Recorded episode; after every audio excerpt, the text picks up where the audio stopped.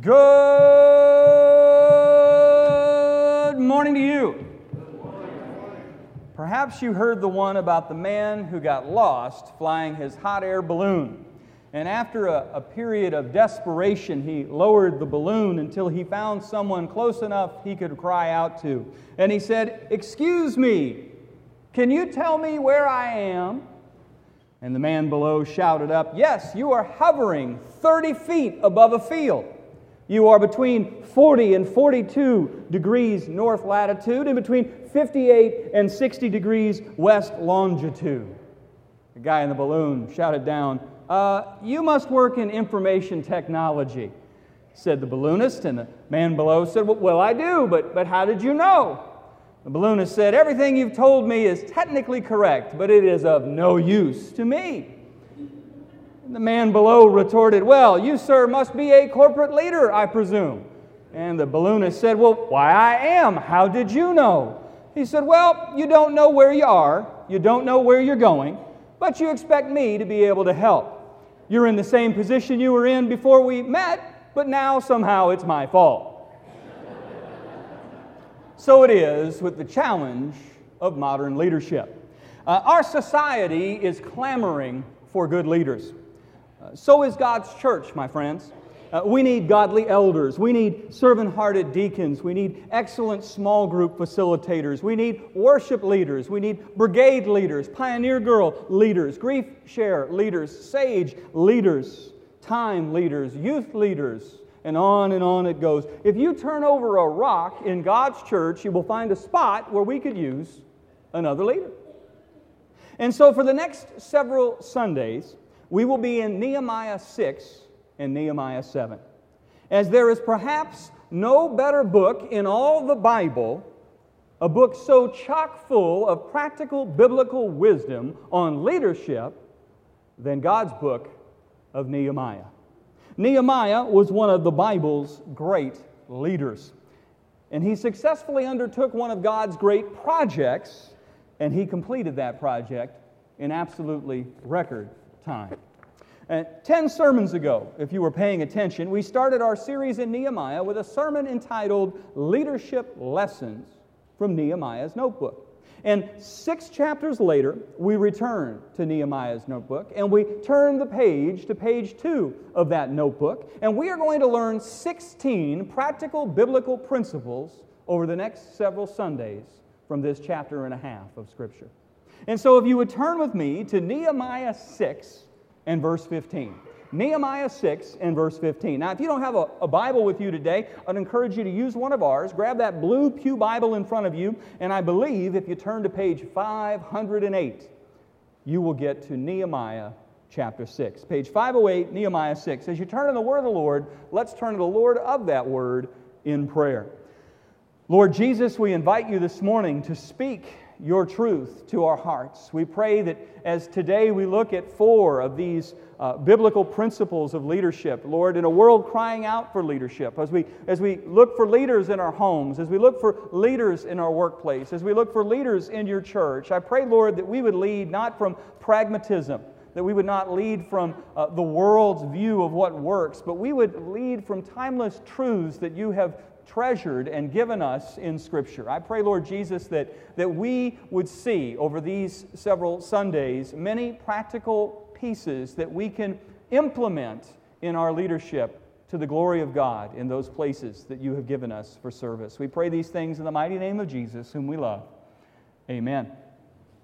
Well, friends, I'm just going to read a slender section of Nehemiah 6, starting at verse 15. This morning, the Bible says So the wall was finished on the 25th day of the month of Elul in 52 days.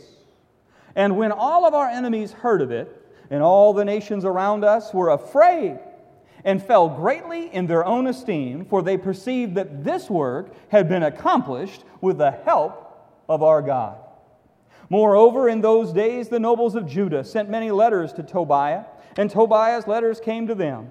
For many in Judah were bound by oath to him, because he was the son in law of Shechaniah, the son of Arah, and his son Jehohanan, had taken the daughter of Meshullam, the son of uh, Berechiah as his wife. And also they spoke of his good deeds in my presence and reported my words to him. And Tobiah sent letters to make me afraid. Now, that's just a portion of our passage that we're going to look at over these next couple weeks, we're going to zero in on the first couple verses alone. Friends, you know, you can go to parts of the world. The, the, the Bible has been preached for 2,000 years. We've had 2,000 years of Christianity, and there's only six books, or 66 books. And yet, those 66 books have brought sermon after sermon after sermon. Uh, the Bible is an interesting truth, it comes from God. And so, the brand new Christian, the child, can swim in gospel truth and not drown. But the scholar can dive and never find the bottom. There's so much in Scripture. And so we're going to be in this little passage for several weeks to see a number of principles. Now, the, the Spanish have a proverb, I'm told. The proverb goes like this Tomorrow is the busiest day of the week. Mark Twain used to say, Never put off until tomorrow what you can do the day after tomorrow. For too many saints, procrastination is the reason for our inaction. We know what God has nudged us to do, but we wait for some later date to get a start on that task. Now, for other brothers, it's a different issue. Uh, procrastination isn't the issue. It, rather, they make a start, but all their efforts are just fits and starts. Sadly, rarely do they land the plane and bring to conclusion and completion their God given mission. And so that brings us to our first point in our outlines today.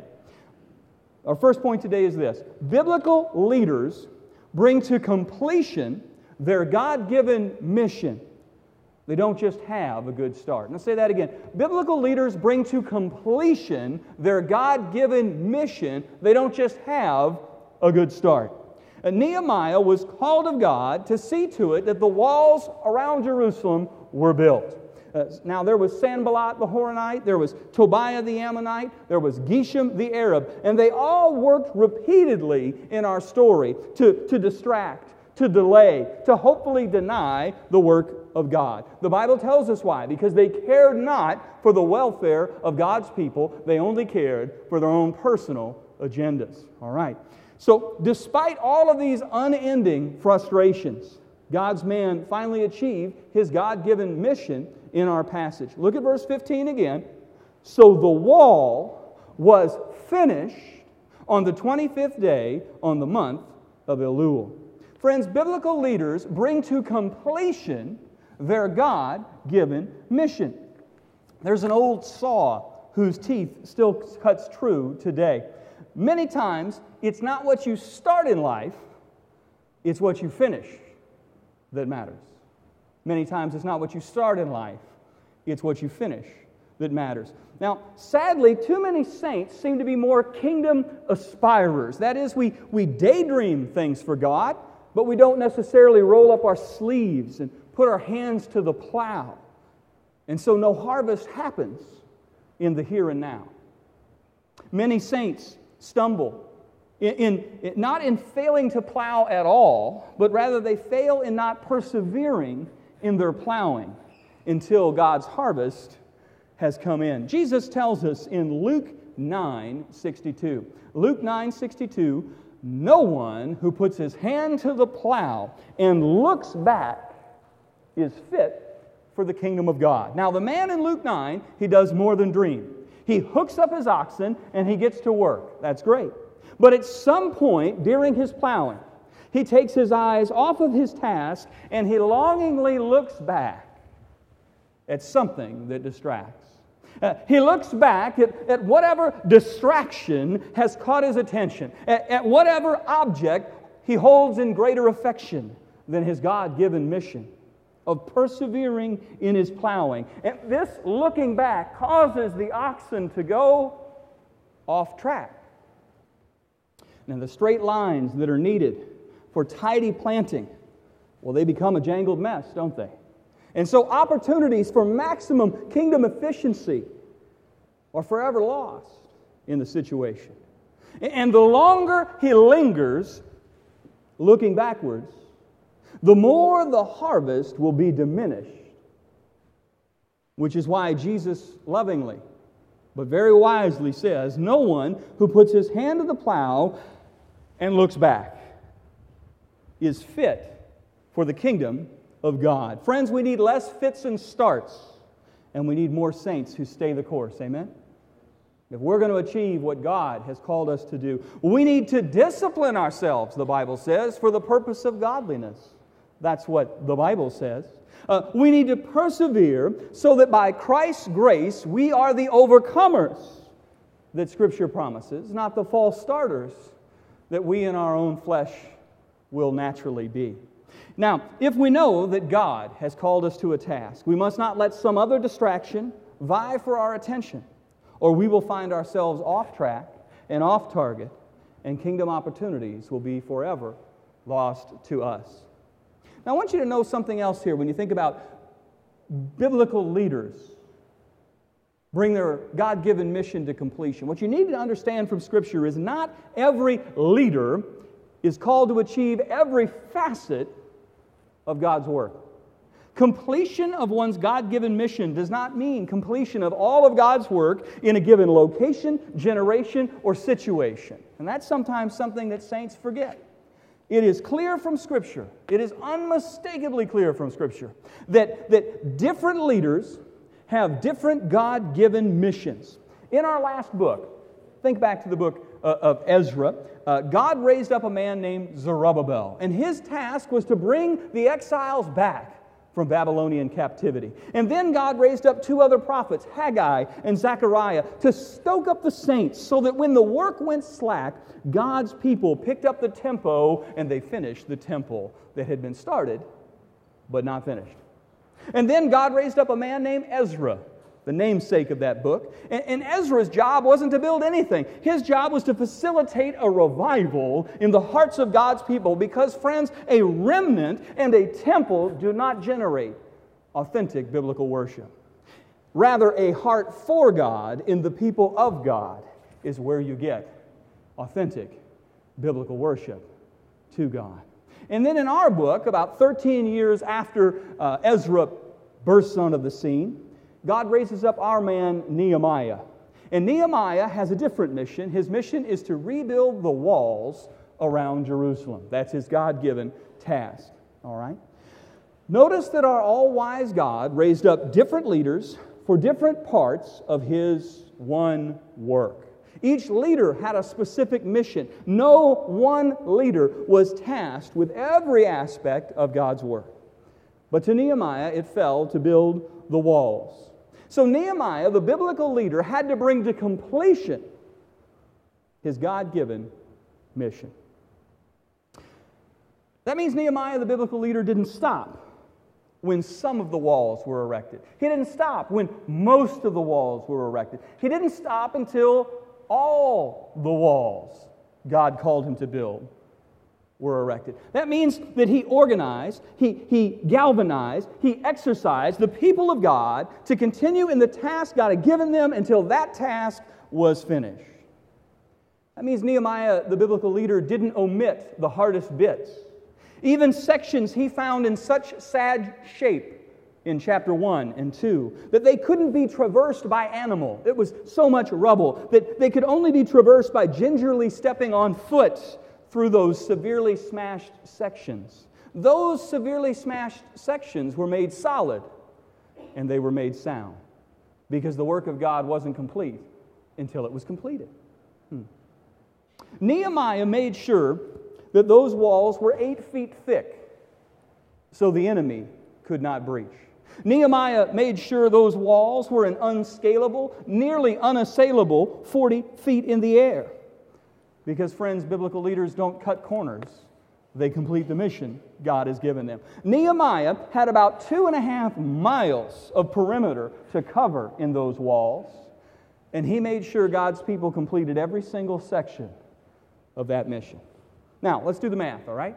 Two and a half miles in length times eight feet in width times 40 feet in height. The math comes to a whopping 4,224,000 square feet of boulders to shoulder, all while opposition continuously rained down on the people of God. But the wall was finished, verse 15, on the 25th day of the month of Elul in 52 days. Friends, biblical leaders bring to completion their God given mission. And so it raises a, a somewhat uncomfortable personal question here today. Are we kingdom accomplishers or are we simply false starters? Are we completers or are we quitters?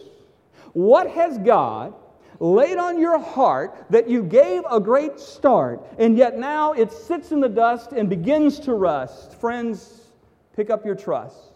Pick up that beam and go at it full steam. If God told you to do it, get back to it. Now, I don't know what that is. I'm not the Holy Spirit. But I know among the people of God, it's very easy to begin with fits and starts and stop and wait and miss the opportunity to complete what God has handed you. I want you to know in Scripture, God grades us not on successfulness, He grades us on faithfulness. And did you know that faithfulness always requires perseverance? Faithfulness always requires perseverance. 1 John 5 4, I think it'll come up on the wall here. 1 John 5 4 puts it like this For everyone who has been born of God overcomes. Now, you don't overcome unless there's an obstacle, unless there's something to persevere. Everyone who's been born of God overcomes the world, and this is the victory that overcomes the world our faith. And who is it that overcomes the world except the one who believes that Jesus is the Son of God? Now, this brings us to our second leadership lesson from Nehemiah's notebook. The second leadership lesson is this Biblical leaders rally God's people to things only God can do. Biblical leaders rally God's people to things only God can do.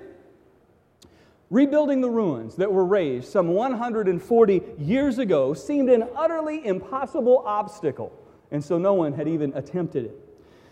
Do you know about the Jewish historian Josephus, who, who writes kind of in the first century ish? Uh, he writes in the early church uh, eras. And so the Jewish historian Josephus uh, chronicling centuries later than our text, when he writes about this section of Nehemiah, and when he writes in his book, The Antiquities, he says our text must be mistaken. He believes the task would have taken at least two years and four months. But the Bible is clear. It was less than eight weeks from the time the first stone was set in until the final gate was up.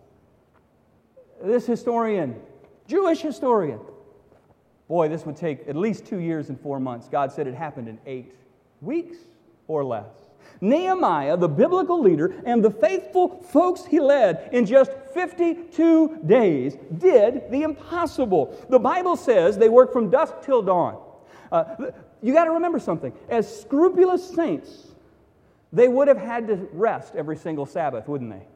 And so there wasn't 52 days of working in the work. There were less than 52 days of work it was 52 days before the work was complete. It's even more amazing than what couldn't be believed in antiquity. Now, how did God, how did the people of God achieve this huge thing in such a short space of time? And here's the answer because God was at work.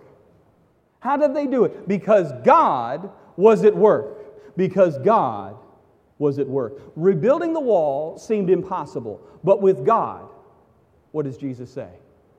All things are possible. Nehemiah not only could lead the people to the impossibly large project, but he enabled them to do it in an impossibly small time frame. In just 52 days, they did this task.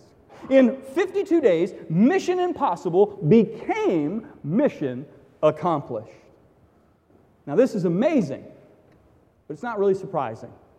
Have you read the Bible?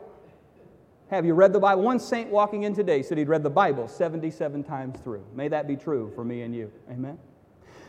Have you read the Bible? According to the Bible, God is able. God is able. For instance, there's a biblical leader you meet early in Scripture. His name is Moses. And God raised up Moses to rally God's people so that they crossed the Red Sea despite the Pharaoh seeing red. Uh, when Pharaoh followed God's people into that Red Sea, God made sure the wheels came off Pharaoh's army and his plan, and so that their army was left dead in the water. Did you read that story? You remember that story? All right. God's plan was so incredibly ingenious that He filled in details before God's people knew there was even a future problem. Let me show you what I mean. God worked so that the Israelites would not have to fight. How many soldiers put on armor to defeat the world's superpower in that story? Not one Hebrew soldier. They just crossed, and God brought the sea to consume the army. And then there was another problem. Uh, God took care of details they could have never guessed they needed help with. God was about to call his people when they got across the Red Sea. He was going to call his people to make an elaborate tabernacle of worship. And they were going to live in the middle of a desert. And so, where are they going to find the gold and the precious things that were needed to make the tabernacle of God? It wasn't around. There was no Home Depot in the desert, you know. It was nothing. And so, God had worked in that situation before they knew they needed it that by the end of the 12 plagues of God, his people were able to plunder the Egyptians, the Bible says. Read the story. Their Egyptian overlords voluntarily gave God's people the gold and precious materials that they would need, though they were slaves, to build God's tabernacle when the time came in the desert. Now, that is a marvelous story. Do you know why? Because in that story, God gets all the glory. The only one who did it was God. Who parted the sea? God. Who swept away the superpower? God. Who provided the material in a desert? God. Who had a plan from beginning to end? God. All right, the next book in the Bible is just like that. This time there's a new biblical leader and a new biblical mandate for that leader. They had different missions because they were different purposes of God. Moses was called of God to lead the people in the Exodus, but Joshua was an entirely different leader and he had an entirely different mandate. Joshua was called of God to turn a band of stiff necked grumblers who had withered as they wandered in the wilderness due to their own unfaithfulness into a people of faith. It's a very unlikely task. Take the unfaithful grumblers and turn them into a people of faith. A people of faith who will cross the Jordan River at the impossible moment when it is at full flood stage. No one can come across the Jordan River when it's going back quickly. You can't get men and material, much less women and children. How are they going to do that? A people of faith who obediently but ludicrously and dangerously marched around and then shouted down the walls of the first great city they faced.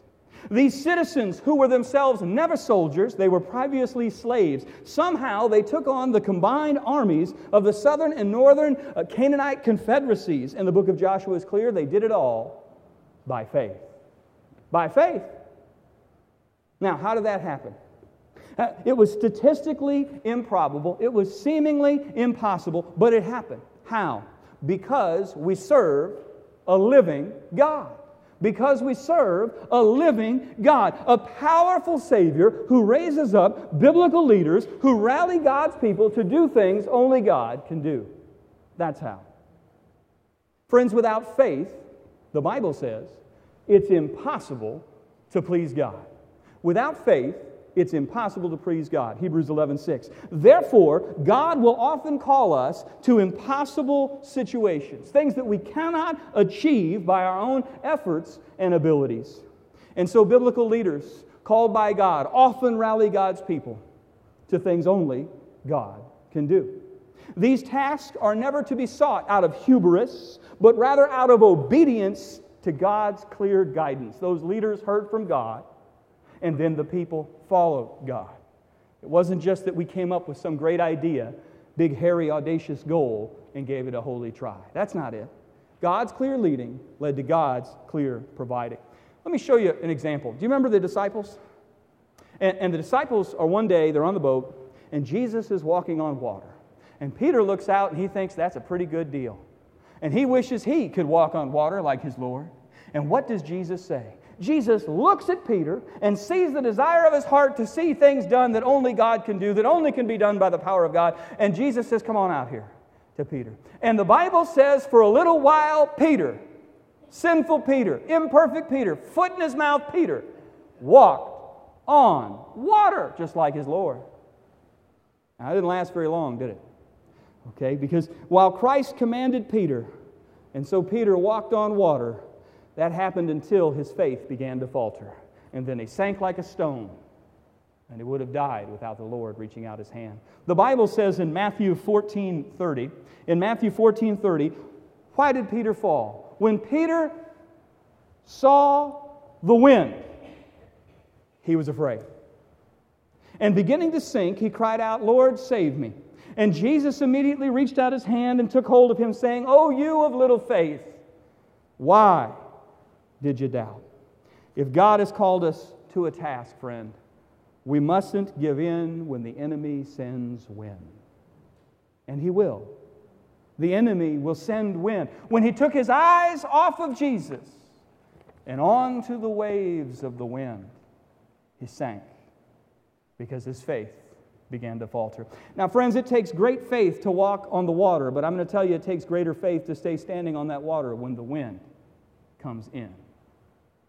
Now, Hebrews 11 tells us this. I want you to listen, see if you see anything repeated in this text. By faith, Isaac invoked future blessings on Jacob and Esau. By faith, Jacob, when dying, blessed each of his sons of Joseph. By faith, Joseph, at the end of his life, gave directions concerning his bones. By faith, Moses, when he was born, was hidden three months by his parents because they saw that the child was beautiful and they were not afraid of the king's edict. By faith, Moses, when he was grown up, refused to be called the son of Pharaoh's daughter choosing rather to be mistreated with the people of God than enjoy the fleeting pleasures of sin. He considered the reproach of Christ greater wealth than the treasures of Egypt, for he was looking for his reward. Verse 27 By faith he left Egypt, not being afraid of the anger of the king, for he endured as seeing him who is invisible. Verse 28 By faith he kept the Passover and sprinkled the blood so that the destroyer of the firstborn might not touch them.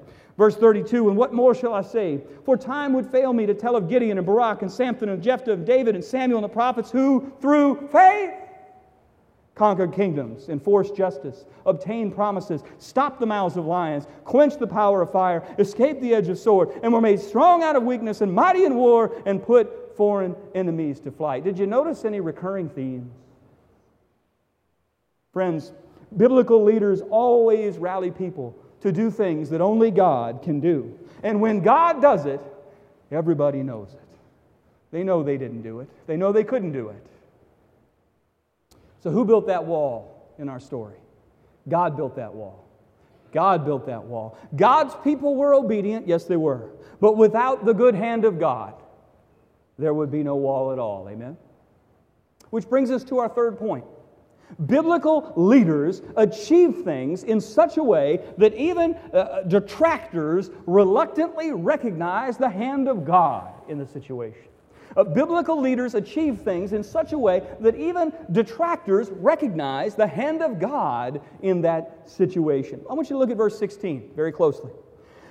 And when our enemies heard of it, heard of what? Heard of the wall being built in 52 days to completion. And when our enemies heard of it, all the nations around us were afraid and they fell greatly in their own esteem. For they perceived that this work had been accomplished how? With the help of our God. They didn't say, boy, those, those Hebrews are really organized. That Nehemiah has really got, they said, God did that. How many times in the history of, of the Bible and church history has the world stopped and said, wow, God did that? And every time that happened, God was given glory. And somebody was made to think there is a living God and I need to reconcile my life in some new way. But when we only do what we can do, and the Kiwanis Club can do stuff too. Hmm. Biblical leaders achieve things in such a way that even detractors reluctantly recognize the hand of God. All through the previous six chapters, Nehemiah's enemies had tried to intimidate him. And now the Bible says they themselves were intimidated. They reluctantly were made to understand that the rapid completion of this formidable task could only be done at the very hand of God. And so Sanballat the Horonite hated it, but he couldn't deny it. God built that wall. Uh, Tobiah the Ammonite was apoplectic, but he had to accept it. Jerusalem was no longer so vulnerable. Geshem the Arab was indignant, but he was powerless to stop it. Verse 16, and when all of our enemies heard of it, all the nations around us were afraid and fell greatly in their own esteem, for they perceived that this work had been accomplished with the help of our God. Friends, God has relit the pilot light at Calvary Church, hasn't He? Many of you have been talking to me about that in prayer meeting and in our meetings in the hallways here at Calvary during the week. And you've shared the same basic story so many times that God has blessed us over these three and a half years together. He's blessed us with hundreds of thousands of dollars in campus improvements to address 20 years of deferred maintenance. Things that were long left unattended are now fixed. One Sunday this summer, our staff counted, and we counted there were 20 visitors but I'm told that just a few short years ago, there were times where there might only be 50 saints in the whole building in the summer, with 20 visitors on a single Sunday this summer. Uh, early on, we prayed as a church that God would raise up biblically qualified elders, and I'm overjoyed to say that I now serve with six wonderful, godly individuals who give their heart and soul to this church. Uh, we prayed for God to rebuild our ministries, and today old ministries have new life, and new ministries have been birthed unto life in a very short space of time. God is undeniably at work in this church. We pray for God to send us people who are hungry for His Word. We've prayed for that in this church on Sunday morning. We've prayed for that on Wednesday nights. We've prayed for that over and over. In your prayer guide each week, in your small groups, you pray that God would send us people hungry for His Word. And I'm going to tell you what, some of you are here today because you're a direct answer to that prayer. And you came and you were hungry and you wanted more of His Word. We don't advertise. We don't market. We don't do any of the stuff you're supposed to do in 2018. You know what we do? We pray. And you came. God is at work. Many of you have commented how, how there's wonderful love and unity here at Calvary. Some of you have come from places where that wasn't the situation. In, in, in this over 100 year church, I'm told by some that that wasn't always the case here at Calvary. And yet today, I'm pleased to say that God is at work. And, and so God's love abounds within these grounds, doesn't it? Can you feel it? Have you experienced? Now, I want you to know real quick we didn't do any of this. Get that in your head real fast. We didn't do any of this. We let Christ lead us, and He has wrought what no amount of slickness could ever manufacture. Christ has brought His love into our hearts, and He's brought His love amongst one another, and so now they know us by our, by our love. And, and, many times I have visitors come back and say, you know, your church is so friendly, it's so loving, it's so different. How did you do that? And the answer is, we didn't do that. We asked for God to change us and for them to feel the love of God when they walk under our campus. Whatever good there is at Calvary, and I'm not saying everything here is good because we're a bunch of sinners, right? We know. But whatever good there is at Calvary, I want you to understand that God has done it. Understand that it's how God always does it. God raises up different biblical leaders for different biblical assignments, and those biblical leaders work those assignments unto completion, and ideally, those biblical leaders achieve things in such a way that even their detractors reluctantly recognize that God was at work in that situation. And that brings us to our last point today, and here it is. Biblical leaders achieve things in such a way that God gets the glory. Not them, and not their organization. God gets the glory. Verse 16, and when our enemies heard of it, all the nations around us were afraid and fell greatly in their own esteem, for they perceived that this work had been accomplished with the help of our God. You know what that means? That means that if God is going to get the glory in our story, it means you and I aren't going to get the glory. It means Calvary's not going to get the glory. It means the Evangelical Free Church of America is not going to get the glory. It means Jesus Christ is going to get the glory. If God is going to get the glory in our story, it means that God gets to write Calvary's script, not us. It means that God gets to assemble the cast of characters in this script, not us. It means that God gets to choose in which scenes to heighten the tension and how to bring resolution so that He gets the glory and not us. Is that the life we are leading? Is that the church we are building? Is that the legacy we are leaving? I hope so, because biblical leaders achieve things in such a way that God gets the glory. Not them and not the organization that they lead. And so, to that end, let's pray. Dear Lord, to you be the glory, great things you have done. So loved you the world that you gave us your Son, who yielded us his life in atonement for sin and opened the life gate that we may go in. We praise thee, O God, for the Son of thy love, for our Savior who died and is now raised above. We praise thee, O God, for thy Spirit of light, who has shown us the Savior and scattered our night. Hallelujah, thine the glory. Hallelujah, amen. Hallelujah, thine the glory. Lord, would you revive us again? In just a moment, as we go to the cup and we go to the bread and we think of your body that was broken and your blood that was shed we ask that you would be glorified. That this wouldn't be cold ritual tacked on on a Sunday, but this would be worship done in remembrance of Jesus. That we would be proclaiming the Lord's death until he returns to bring us to unimaginable, glorious life and fullness. Lord Jesus, we love you. And we ask that you would lead this church that you would lead our elders, that you would lead our committees, that you would lead our ministries in such a way that, that you are orchestrating every event. That the people that come are, are God sent, that we would be faithful to what you told Peter, that we would feed your sheep and we would feed your little lambs, that we would find the lost sheep and the lost coin and the lost son, and we would see them become on mission Christians who take the gospel into their workspace, who take the gospel into their neighborhood, whose lives are changed because there is a living God.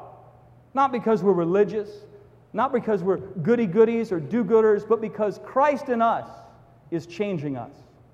Day by day, bit by bit, would you conform us more and more to the image of your precious Son, who, though tempted in all points, was without sin. Now, Lord, if there are any here today who are learning about Jesus but have not yet put their faith in Jesus, as we're in the Old Testament, as we're looking at leadership, and that's wonderful, and the church needs to think about leadership. The greatest thing each of us needs is the lordship of Jesus, not the leadership principles of Nehemiah. And so I pray today if there's someone here who has yet to put their faith in Jesus Christ, because without faith it's impossible to please God. If there's someone here today who knows about Jesus but doesn't have a personal relationship with Jesus, and you would like to have the Lord Jesus be your Lord and Savior, the Bible says you must understand three things. You must understand that you're a sinner, for all have sinned and fallen short of the glory of God. You must understand that the wages of sin is death, that you cannot earn your way to God by trying harder or being better. If that was true, Christ would never have had to span heaven and earth and die for you. The fact is, we're all on equal footing at the cross, and the equal footing is we all need a Savior. And so God so loved the world that He sent His only begotten Son, that whoever believes in Him shall not perish, but have everlasting life. And so today, if you want to make Jesus Lord of your life, the Bible says that you must believe in your heart that God raised him from the dead and confess with your mouth that Jesus is Lord. It's not a trite statement, it's the desire of your heart that you're going to surrender being the pilot and you're going to give it to Jesus. If that's what you'd like to do today, your prayer can be expressed like this. Right here in the quietness of your heart, you can pray Father, forgive me, for I am a sinner, and I need a Savior.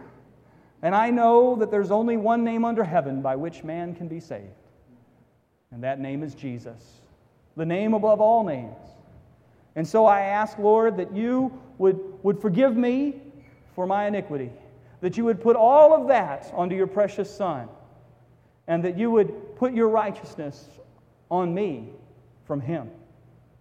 Lord, help me to live for you. Help me to walk for you. Help me to share you. Give me a holy boldness to talk about Jesus.